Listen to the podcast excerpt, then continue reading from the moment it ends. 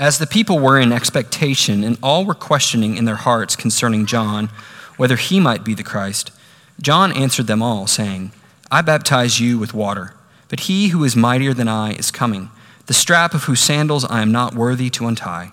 He will baptize you with the Holy Spirit and fire. His winnowing fork is in his hand to clear his threshing floor and to gather the wheat into his barn, but the chaff he will burn with unquenchable fire. So, with many other exhortations, he preached good news to the people. But Herod the tetrarch, who had been reproved by him by Herodias, his brother's wife, and for all the evil things that Herod had done, added this to them all that he locked up John in prison. Now, when all the people were baptized, and when Jesus also had been baptized and was praying, the heavens were open, and the Holy Spirit descended on him in bodily form like a dove, and a voice came from heaven You are my beloved Son. With you I am well pleased. Father, thank you for your unmistakable voice that thunders over the waters. And thank you for the unmistakable sign and gift of your Holy Spirit that was given to those Samaritans, that descended on Jesus like a dove, and that dwells in us and with us in greater measure even now. We thank you, O God, we love you. We pray in the name of Jesus, your Son, our Savior. Amen. Welcome on this, the first Sunday after Epiphany. We are closing, are you ready for some fancy words? We are closing the octave of Epiphany. So this is the eighth day of Epiphany, and we're gonna, we're still wearing white. And so we celebrate the baptism of our Lord Jesus in light of the Epiphany. Now remember what Epiphany is it's the revelation, the manifestation of God, specifically of God's self in Jesus to all nations. That not only would Israel be the people of the covenants, the commonwealth that receive the promises of God, but those same promises, those same uh, good words that issue to just the nation of Israel go out to all the earth. So that, as St. Peter says, we might be partakers of God's divine nature, that we might partake of those precious and very great promises. And tonight, we look at the baptism of our Lord Jesus Christ. It is an epiphany moment. It's an epiphany moment because we hear the voice of the Lord, Psalm 29 said prophetically. We hear the voice of the Lord thundering over the waters. We hear the Father. We see the Son being pronounced as the Son. We see the Son being the anointed one the holy and anointed one, we sang. We see the Son identifying with the people of Israel, broken, sinful, lost.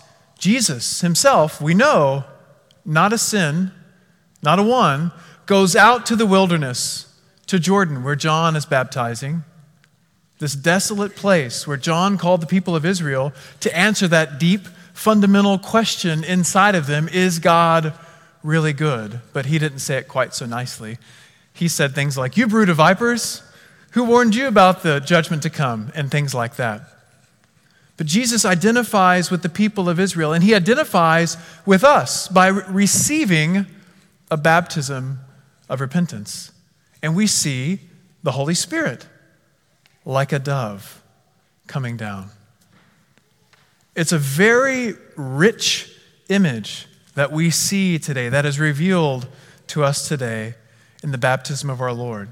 Now, we almost always, if there's somebody to be baptized, baptize on this first Sunday after Epiphany. And we have two, so I hope I won't talk too long because I know Marin and Mac are very excited to be baptized. They've been trying to jump into the, the baptistry even now.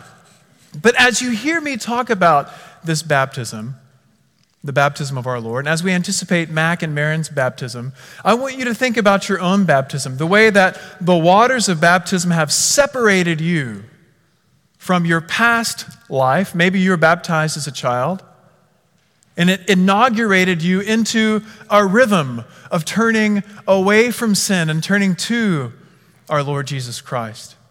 That it put you into a position where you heard your Heavenly Father, or maybe you've never heard Him pronounce his love and delight and pleasure over you. And whether or not you've heard it, it is an objective reality. That just as he says to Jesus, You are my beloved son, with you I'm well pleased, he says to each one of us, You're my beloved daughter, you're my beloved son, with you I'm well pleased.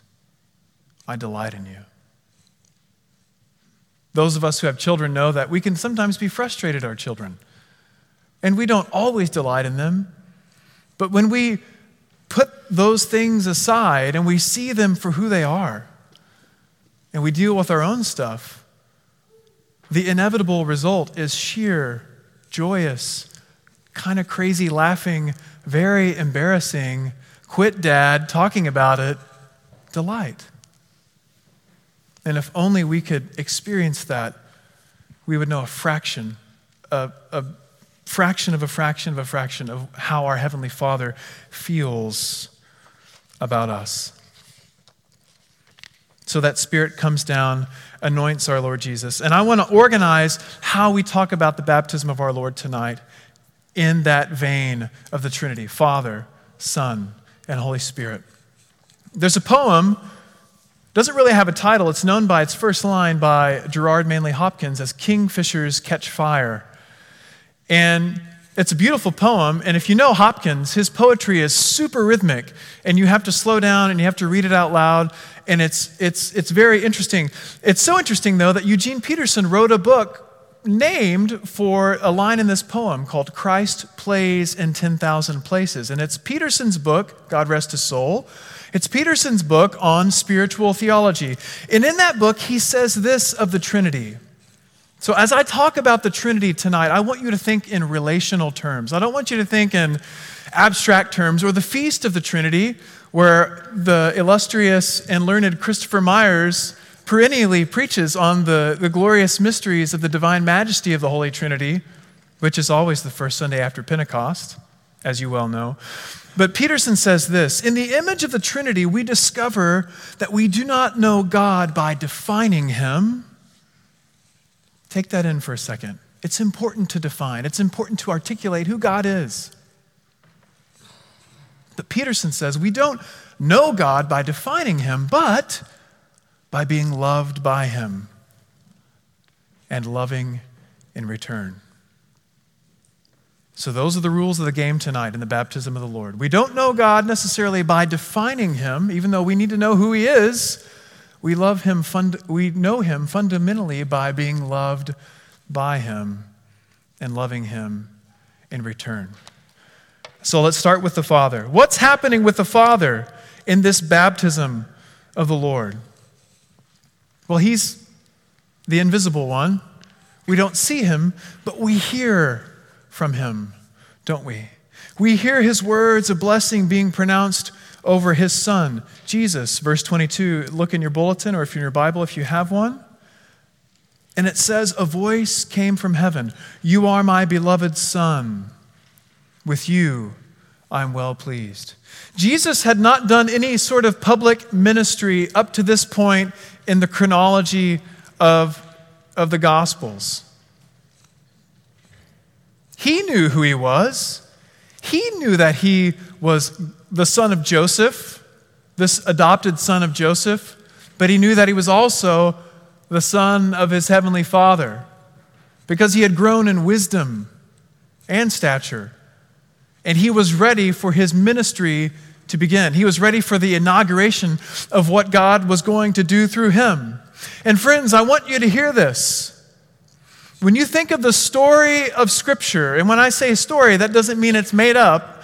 I'm using story as a, as a term of, it's, it's a genre, if you will. When you think of the narrative of Scripture, when you think back here in the beginning, what God says to Israel,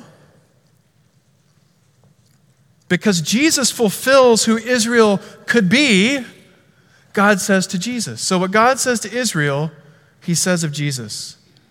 And what he says of Jesus, he says, can you fill in the blank? Is there something about a Heath bar? No. What God says of Jesus, he says of us. You are my beloved Son. With you, I'm well pleased. But now hear the voice of the Lord, not only in the baptism of Jesus in that moment, but also in this prophecy that Isaiah writes, in this section where he's talking about the servant of the Lord, the one who would suffer. He says this in Isaiah 43 But now, thus says the Lord, He who created you, O Jacob. So God is talking through Isaiah to Jacob, to Israel. He who formed you, O Israel, fear not, for I have redeemed you.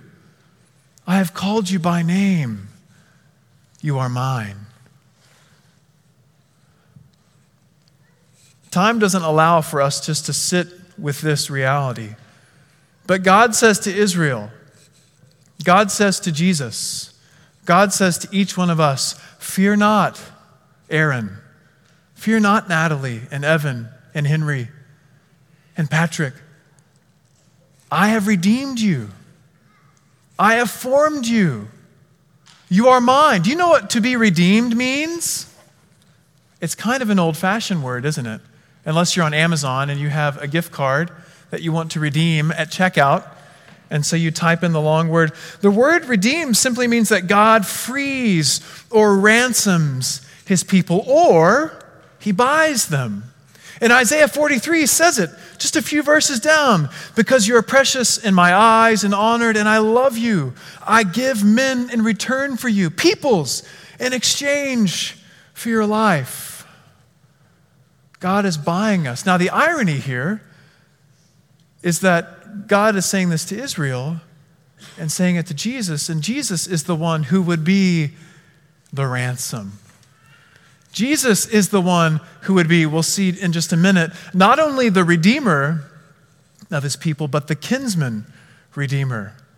This, this long lost relative, not long lost relative, this relative who comes to the widowed bride, who has no inheritance, who has no progeny, and comes to her to redeem her to give her life. That's why, and we'll get to this in a second, when John the Baptist says, Hey, I'm not even worthy to untie the strap of this guy's sandal. That's referring, a lot of theologians, and especially patristic scholars believe, to ancient Hebrew marriage customs. The Redeemer, to, to have a sign of giving up their rights to provide for that widowed bride, to be the bridegroom for them, they would take off their sandal. And John said, I can't even approach that. He's the bridegroom.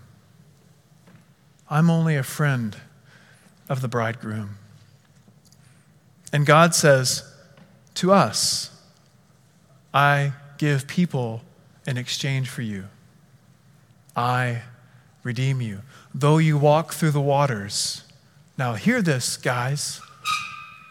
The waters. Though you pass through the waters, you will not be harmed. Though you walk through the fire, it will not overcome you. You will not be burned. God is with us. The Father is proclaiming at the baptism of Jesus for all who will follow him, for all who will come after him, for all who will be baptized in his name, I have redeemed you. Not only that, though, we see the Son. And as I mentioned earlier, the Son is the bridegroom. In a not so former life, I used to play at some, I don't know really if you'd really call it jazz clubs, but they were like restaurants and places where there was jazz music. And so, whatever. And in one, uh, in one uh, enterprising moment, I took a wedding to play at. And I've played at tons of weddings, but this was a different wedding. This was a Jewish wedding. I'd never played at a Jewish wedding before. So I was like, okay, you know, here we go. And in a Jewish, in this particular Jewish wedding at the Westin, at the Galleria, the cocktail hour was before the wedding. I thought, oh, this will this will be a great wedding.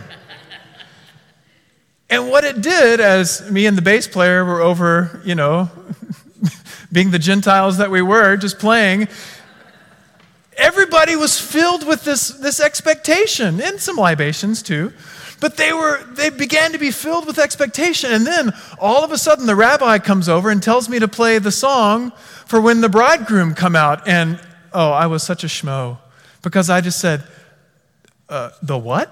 He said od yashama od yashama It's so the bridegroom and his groomsmen can come out and get the bride. And I just looked at him and, and shook my head and said, No one told me to learn Odiyashama.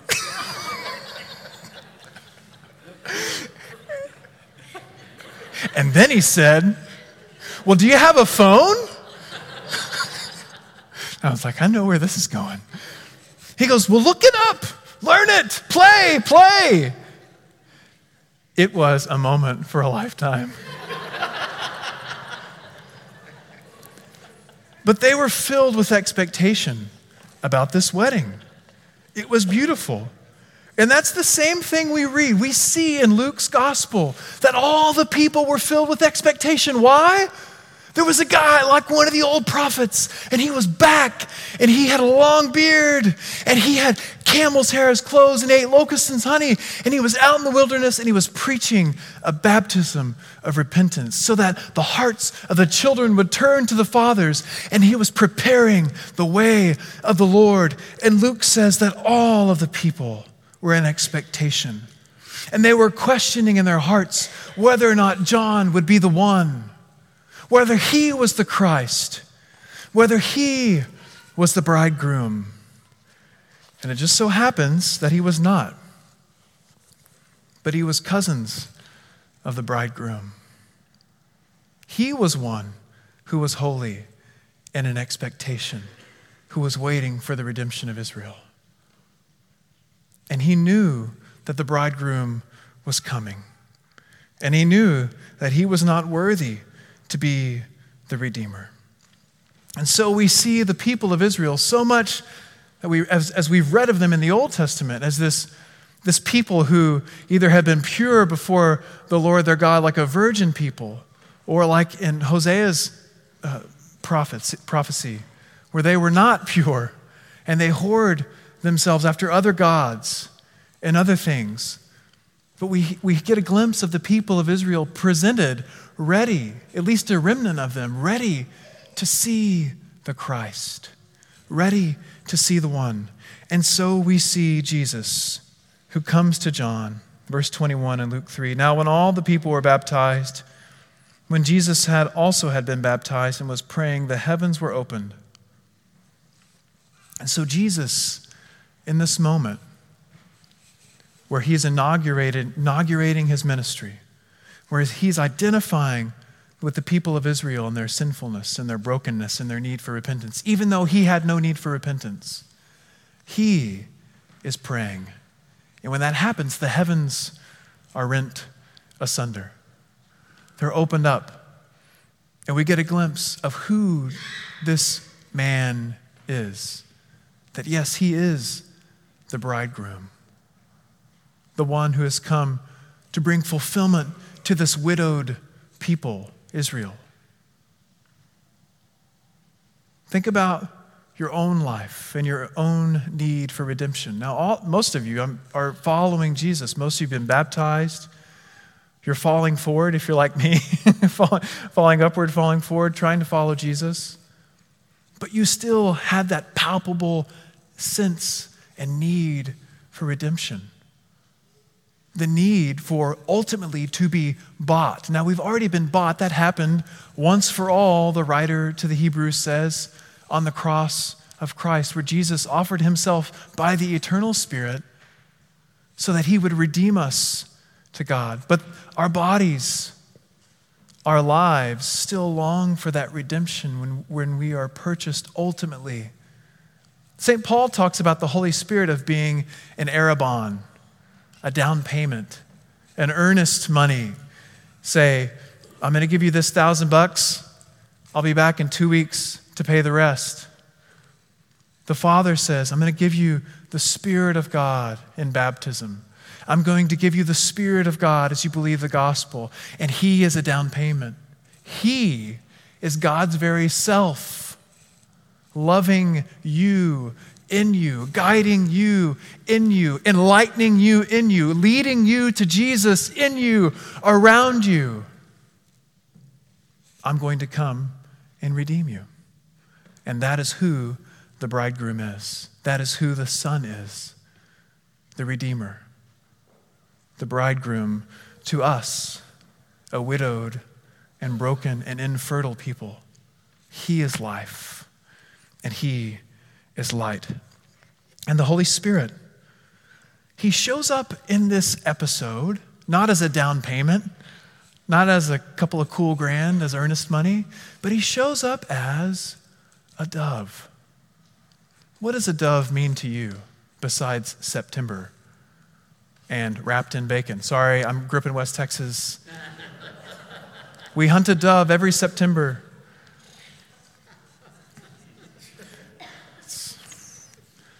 Salt of the earth. Is that, is that what I am? Where else have you seen a dove? In this, remember the story, this narrative that God is, is painting before us. Where have you seen a dove and water? The voice of the Lord thunders over the waters. The Spirit comes down like a dove, and we're reminded of Noah. Now, I have to ask myself as I was contemplating Noah this week how did Noah know to reject some animals from the ark? Did he approach them and ask himself, hmm, Stegosaurus, do you spark joy in me?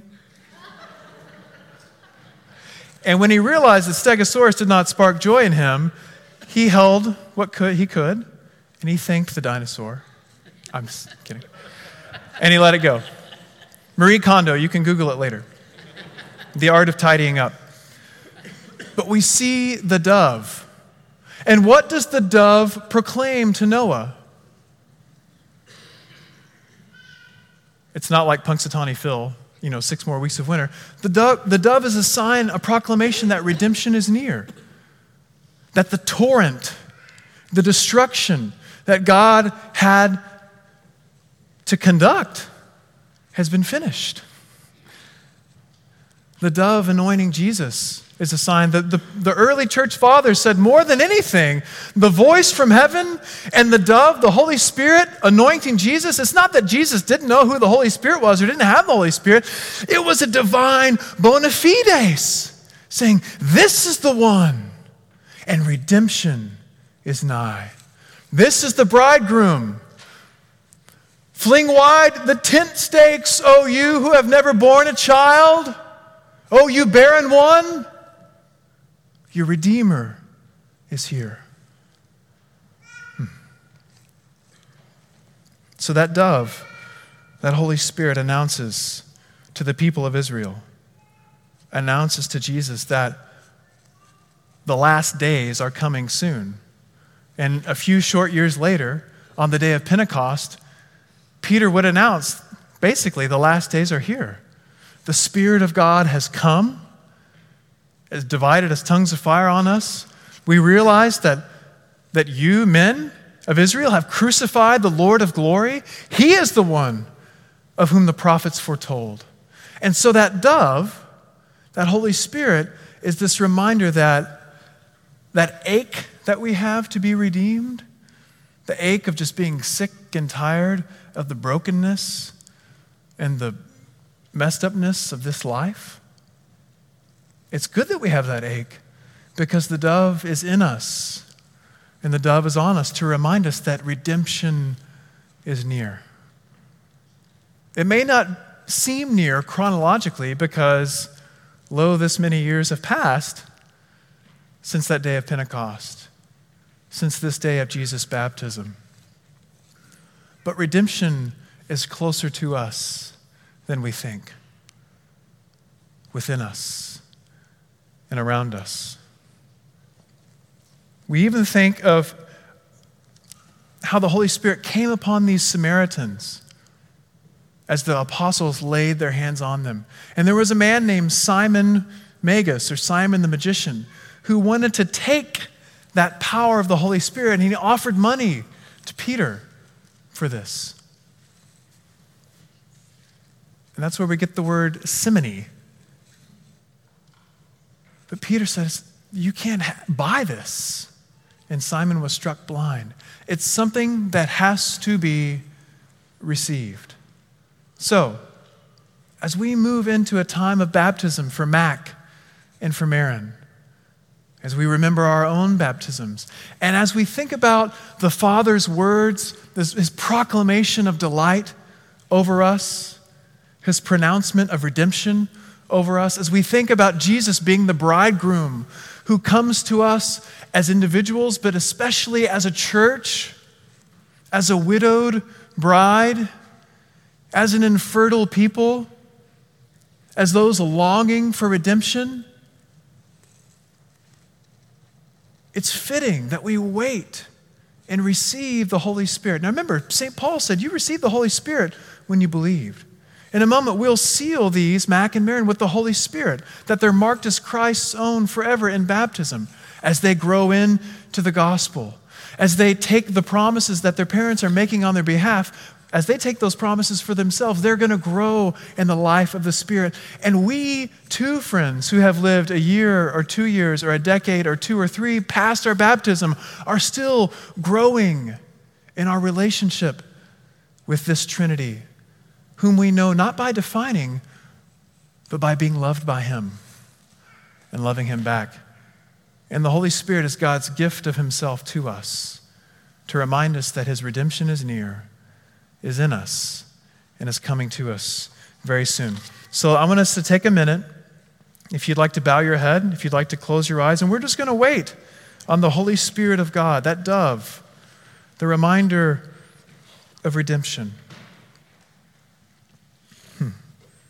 Just as those Samaritans had to receive him, even though they had believed, they had to receive him, so too we can wait to receive him. So come, Holy Spirit of God.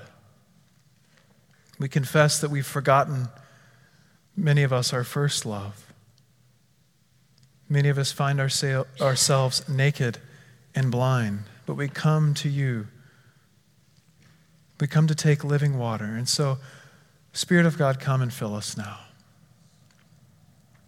Come and be a reminder of the redemption of our Lord Jesus.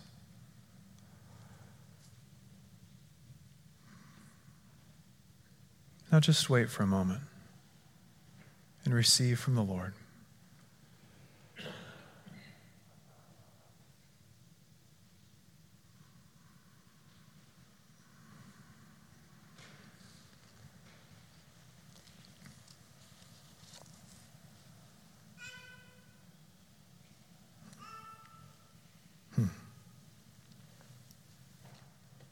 Spirit of God, we pray that you'd speak over us the words of the Father. You are mine. I have redeemed you. You're precious in my sight. Speak to those deep places that we have repressed, those places of deep fear and darkness. Hmm. And wash us with the water of your word.